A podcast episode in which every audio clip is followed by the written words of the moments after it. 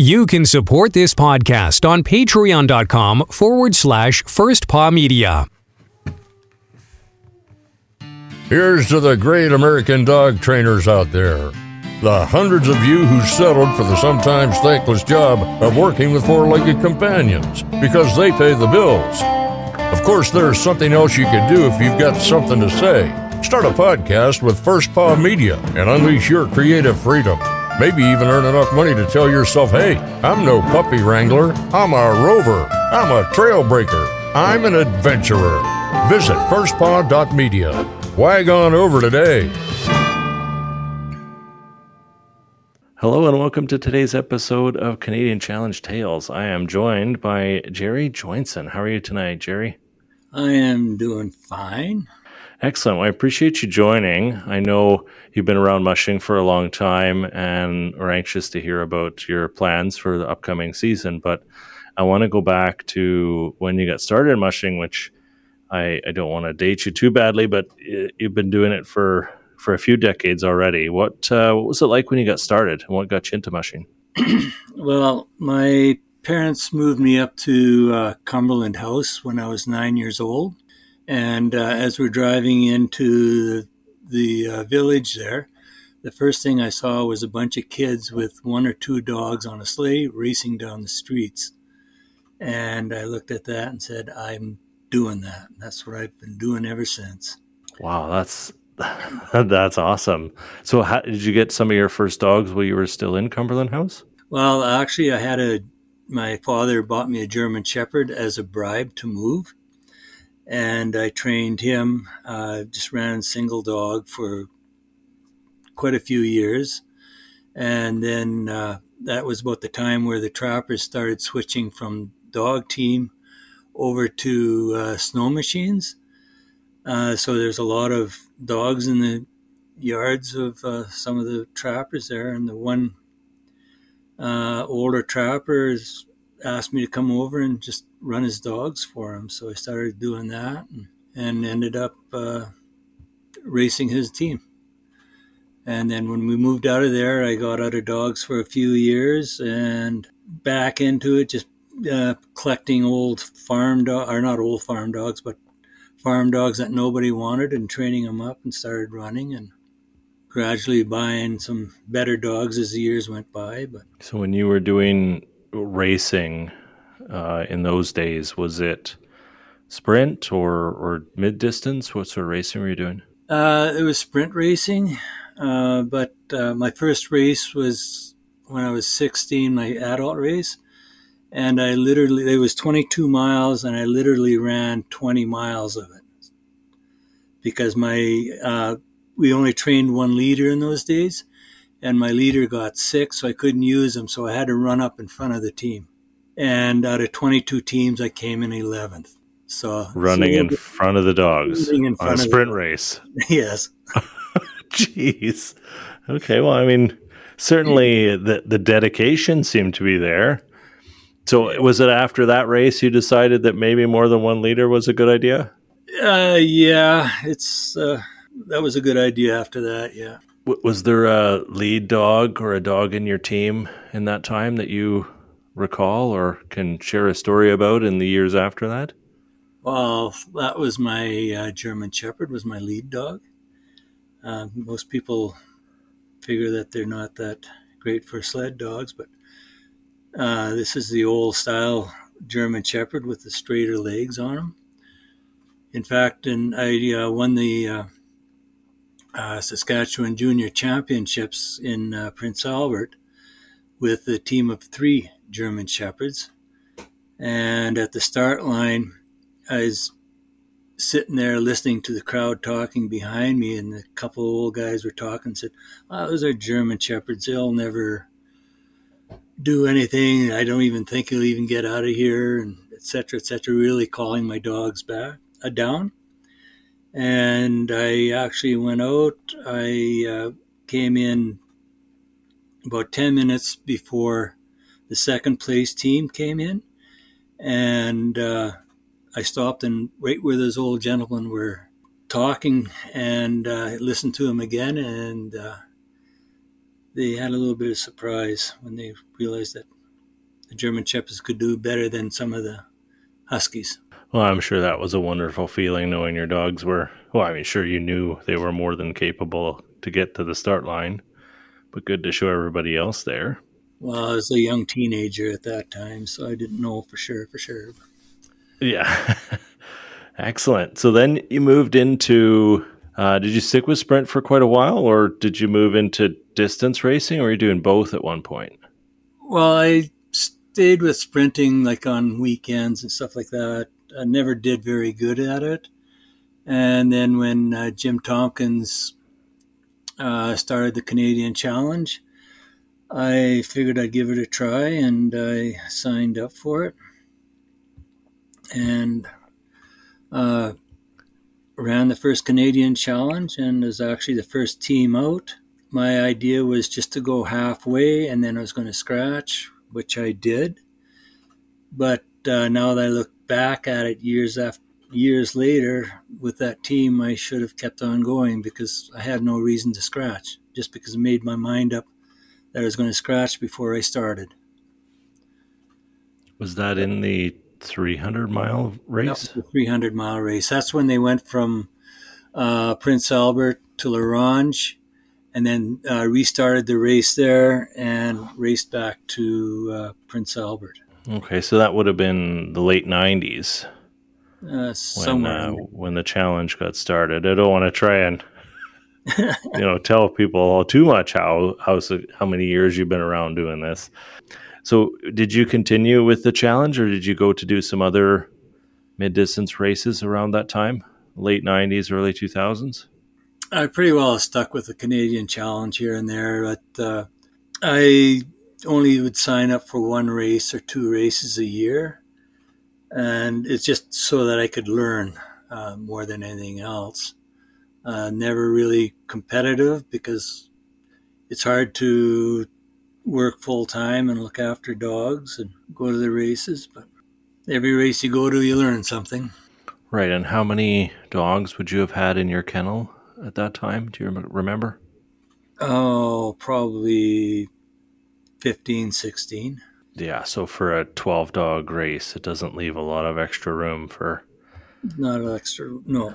Excellent. And then I believe in 2005, you left Saskatchewan and moved out to to the fort, as they say, out in, in BC. Actually, in two, 2001, I went to the Yukon. So, what brought you out to the Yukon? Uh, my ex got a job as a nurse in Dawson City.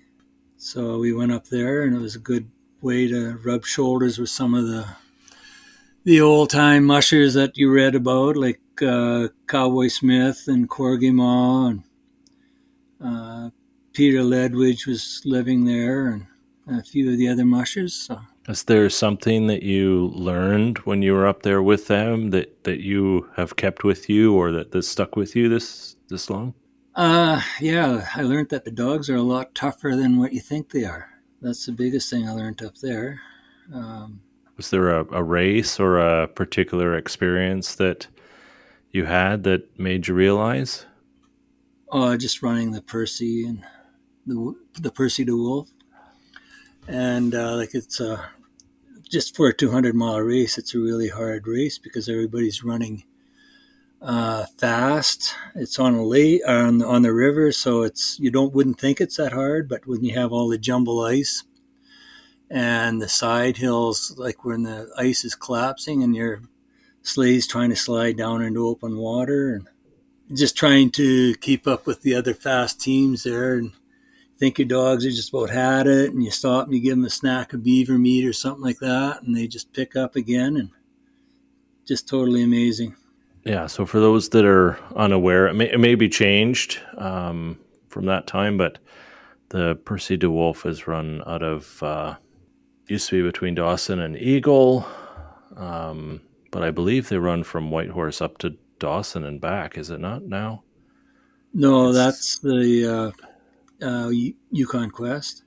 They still leave Dawson City. The the Percy goes from Dawson City, and the uh, went to the border last year. Uh, they've been having trouble with the ice apparently uh, around Eagle, so they can't get into Eagle and then crossing the border in the during COVID there, they couldn't go across the border either. So Right. You are correct.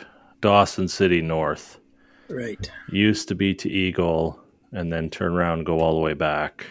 Yeah. And it looks like the last couple of years they've had to turn around at the border just with COVID and entry issues. But that's that's got to be more than 200 miles.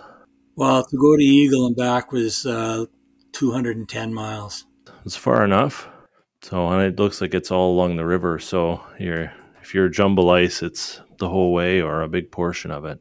A lot of the time, there's jumble ice, yeah, and it's actually teeth jarring when you go over some of that sometimes. Yeah, so it's to me, it's either that sort of jumble ice challenge to you know deal with the ice conditions, and the other difficulty is just monotony of running down the endless miles of the river. Did you have any? You know, what was your trick to try and stay awake or keep alert during those times? if you had Uh, one, Well, you always had to be on your toes because you never know. You go around the corner, you never know what's around the corner. And a lot of it's you're running at nighttime. You will run Yeah. into herds of caribou every now and then or timber wolves. Yeah, it's it's pretty remote country up that way. So after you finished in the Yukon, then you moved to Fort St. James. Yeah. Right? And um what what was the the big draw for Fort St. James? Was that work related as well? Uh, yeah, it was work related. Then uh, I actually knew uh, a bunch of the mushers that went to the Canadian Challenge, like Terry Houghton, Craig Houghton, uh, Marcus Holmes is here, John Douglas, the guys that used to run the Canadian Challenge that I knew before. So I figured this would be a good spot to come. And uh, spent about 10 years here and then went back up to the Yukon for another nine years. Wow, But while I was- traveling. Yeah. But uh, while I was here, I trained for the, uh, the Yukon Quest and I ran it. I tried doing it three times and I finished twice. Yeah, so you ran in um, 2011, uh, finished in 12th place, and then ran again in 2014 in uh, 11th place for that one, I believe. But I was just pulling the results from wh- which year did you run the, the first time? 2009. So I was reading through the the musher list, the results from 2011 before we got started, and it reads like the Hall of Fame of mushers, right? Like Dallas Seavey, Sebastian Schnuelle, Ken Anderson, Brent Sass, Allen Moore, right? Like there's some pretty serious mushers, very Pretty competitive teams there, mushers there. yeah. So quite an accomplishment. uh, Ansgat. to finish that race and and be a 12th there in, in 2011. So what was what was that race like compared to any of the other races you've done or any other mushing you've done? Well, that was the coldest I've ever been. I think uh, when I got to uh, Dawson City, the uh, temperature dropped down to minus 40, and there was a real bad blizzard. And there was probably, I can't remember how many teams uh, went out and turned back and scratched and I got a hold of a bunch of the other teams that were talking about scratching, and we're we're in about the same position.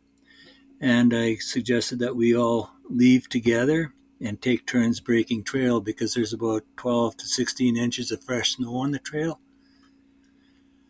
So uh, there's five of us, I believe, started out together and just t- kept on breaking trail till we got to uh, what the heck's the place called now? Forty Mile, and uh, we stayed there for a few hours. It took us 16, 16 hours of steady running to go 55 miles, and we stayed there for seven or eight hours. And when we got up to get to leave, the temperature dropped down to minus 60. And it stayed uh, that temperature until we were just about to, uh, well, we were running down Birch Creek. It was still minus 40. So that's, I don't know, three, four days.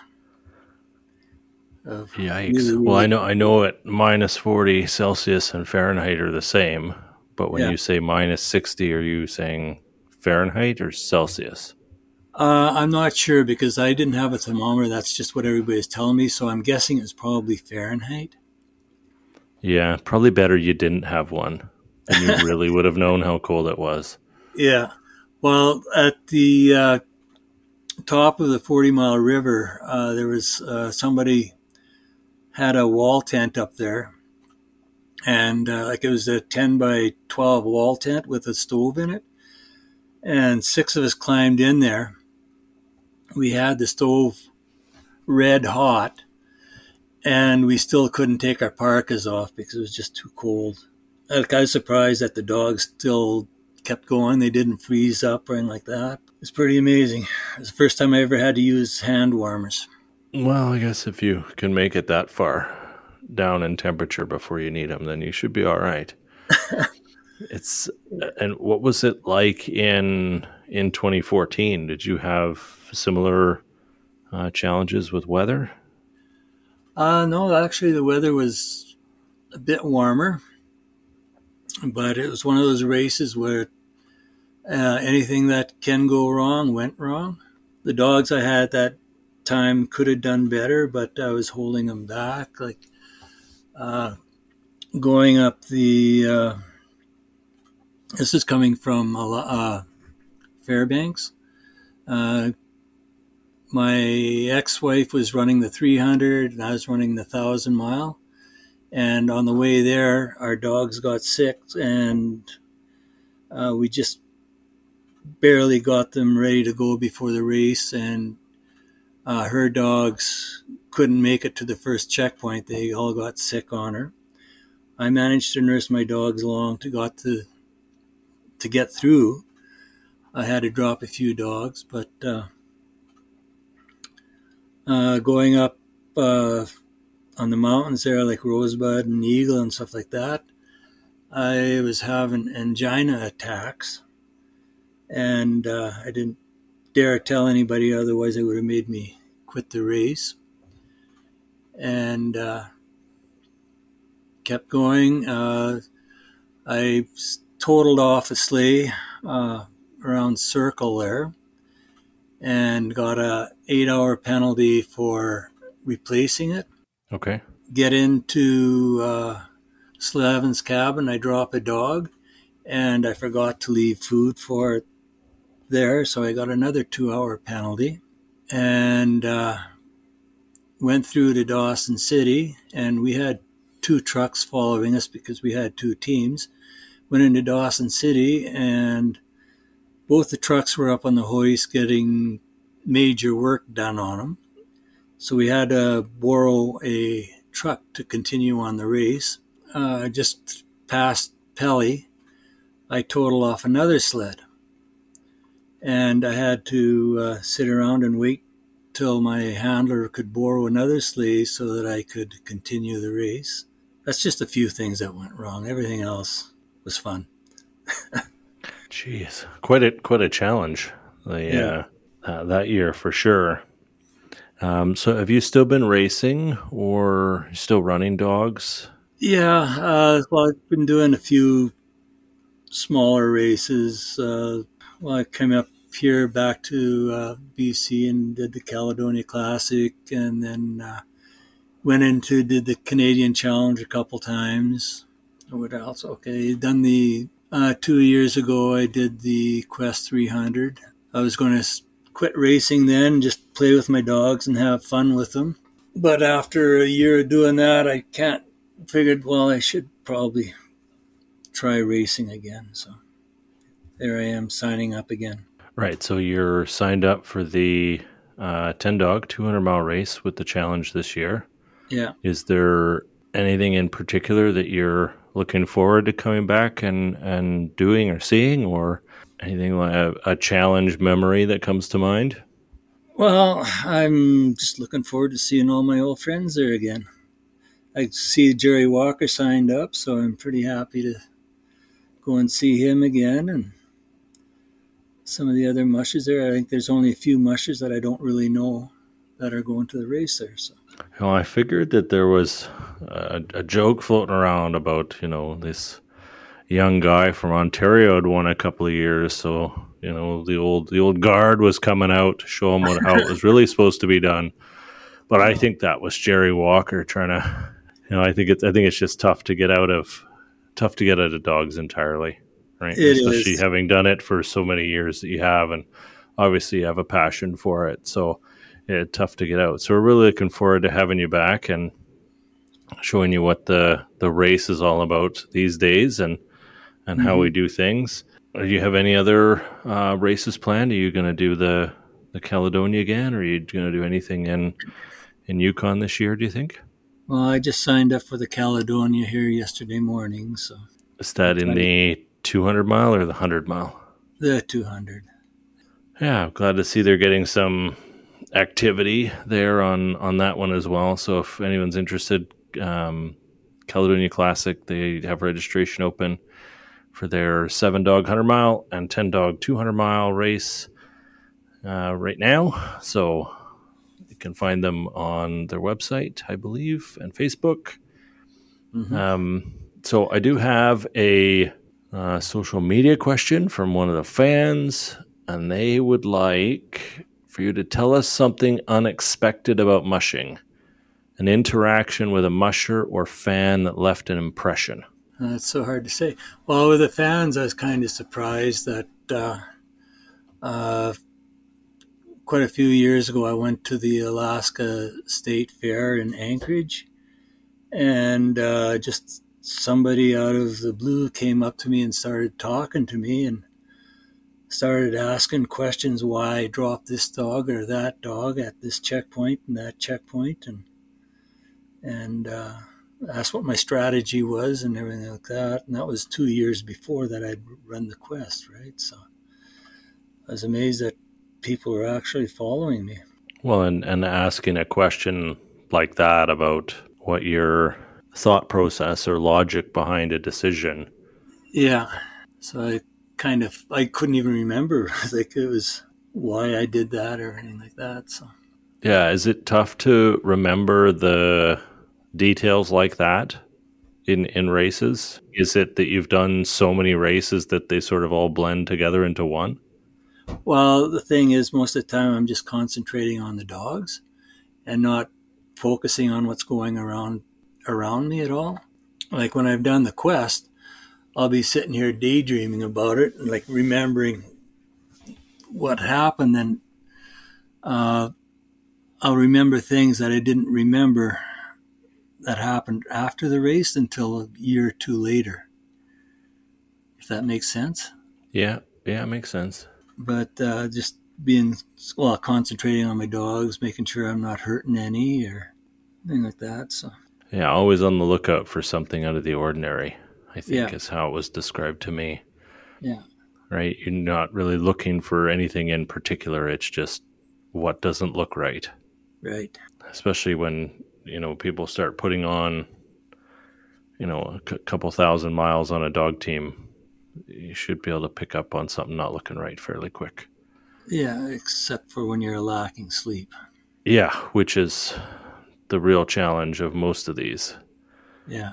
um, races especially when you're in the mid mid distance side and, and even worse in you know things like yukon quest and and that. I, I me personally i'm curious how much of a recovery um, comes from the long stop in dawson city.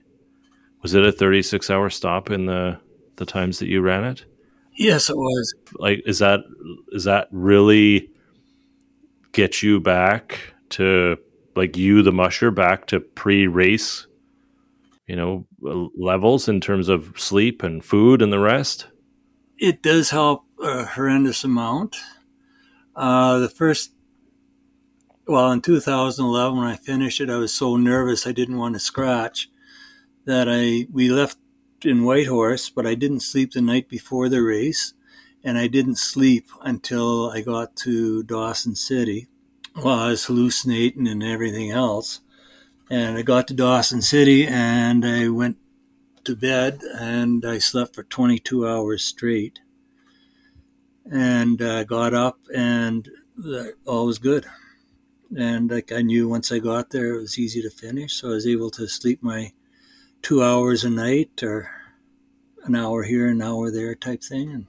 Right, and that's all all possible because you have a handler or two sometimes in Dawson looking after the dogs, making sure they're well cared for. I know a lot of them bounce back fairly quick through that yeah. one. I just you don't hear much about the mushers and and how they manage.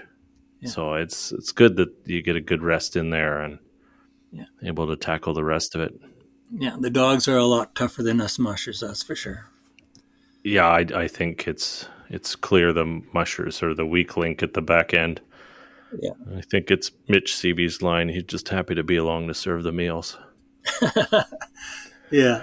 So, is there a, a dog? People always love hearing about dogs. So, is there a dog you have now that you're you know excited to run this season? I'm not going to ask you to pick a favorite because it's not fair.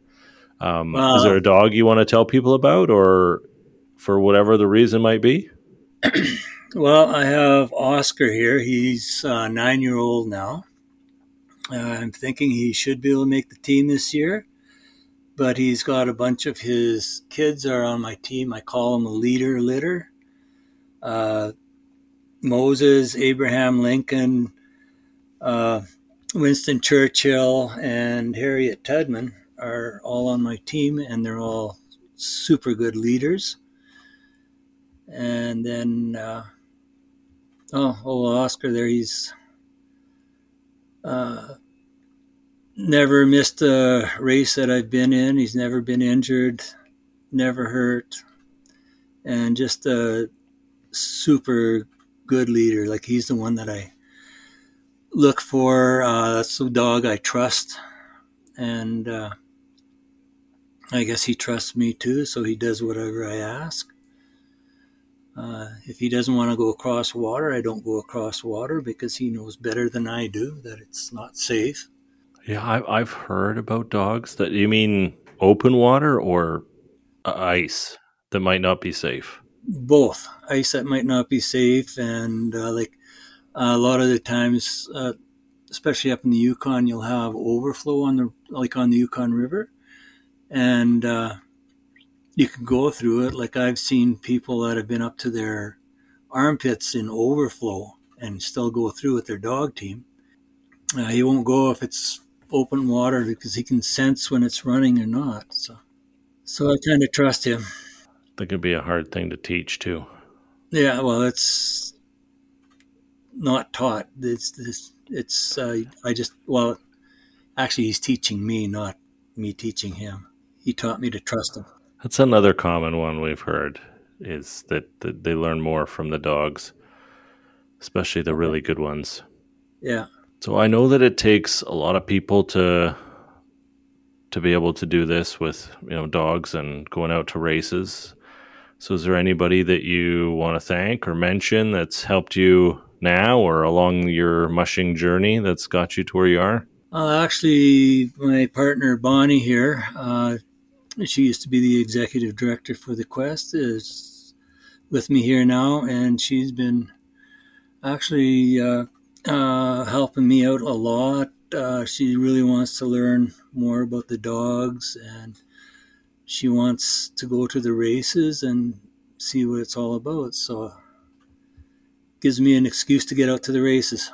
Oh, that's fantastic that you have someone that's willing to come along for the ride and enjoy the be just being there at the races. I'm sure we'll looking forward to having both of you out at the Canadian Challenge. I know it's going to be a lot of socializing in in La Ronge with how the checkpoints are set up this year. So it's going to be lots of uh, lots of opportunity for people to to say hi and and hang out and catch up. So really looking forward to that. Um, any Any last words before we close out for today, Jerry? Not really. I'm just looking forward to getting back to the Canadian Challenge, Saskatchewan, uh, seeing a lot of my old friends that are either racing and uh, a lot of the friends that come up and just to watch the race. It's going to be like an old homecoming, I guess. Excellent. Well, we're looking forward to having you too. And uh, for those that are, we still have open space in all three of the races uh, 10 dog, 8 dog, 6 dog, CanadianChallenge.com. Uh, also, want to mention our sponsors, our main sponsor being at Thompson's Resort from Adventure Destinations up in Missinipe, and Baldwin Feeds with their perfectly raw dog food line. So, special thank you to them. Jerry, want to say thank you to you, of course. Appreciate you taking the time out of your schedule to say hi and and fill our fans in on on your exciting mushing history and some of your wonderful experience. And I know we're looking forward to hearing more about it. So again, thanks, appreciate it, and until next time, goodbye. From First Paw Media, this is Canadian Challenge Tales. We hope you enjoyed this episode, and we invite you to subscribe on Apple Podcasts, Spotify, Stitcher, or wherever you get your podcasts you'll find a link on the episode notes. You can tap or swipe on the episode cover art, and you'll see some offers from our sponsors. You can support our show by supporting them. If you like what you have heard, we would love it if you would give us a five star rating and tell your friends how to subscribe too. Your host is Dan Kirkup. Our executive producer is Robert Forto. Created for First Paw Media.